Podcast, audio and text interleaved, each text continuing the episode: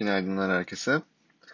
Evet, e, herkesin gözü kulağı Türkiye saatiyle 17'de gerçekleşecek Powell'ın Jackson Hole e, sunumunda olacak. E, konuşma öncesinde EMEA bölgesi endekslerinde gün sonu kapanışları genelde yayılır şekilde değer kayıplarına işaret etti.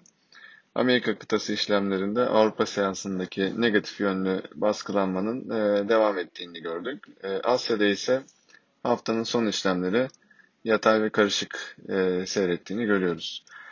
Bizim tarafta ise önemli bir veri akışı bulunmuyor. Dolayısıyla e, Fed Başkanı Powell'ın Jackson Hole konuşması öncesi hisse senetlerinde yatay bir açılış bekliyoruz. Hafta sonuna doğru ilerlerken endeksin yönünü yine yurt dışı piyasaların görünümü yönlendirecektir diye düşünüyoruz. Bugün e, havacılık hisselerinde İngiltere'nin Türkiye'yi kırmızı listede tutma kararı ise olumsuz e, bir etki yaratacaktır ve bu e, endeks üzerinde de baskı kurabilir diye düşünüyoruz.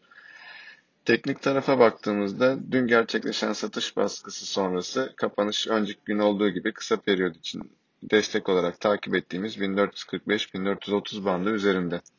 Dolayısıyla e, Borsa İstanbul'da kuvvetli bir satış baskısından ziyade sınırlı, sınırlı bir aşağı eğilim oluştuğunu belirtebiliriz.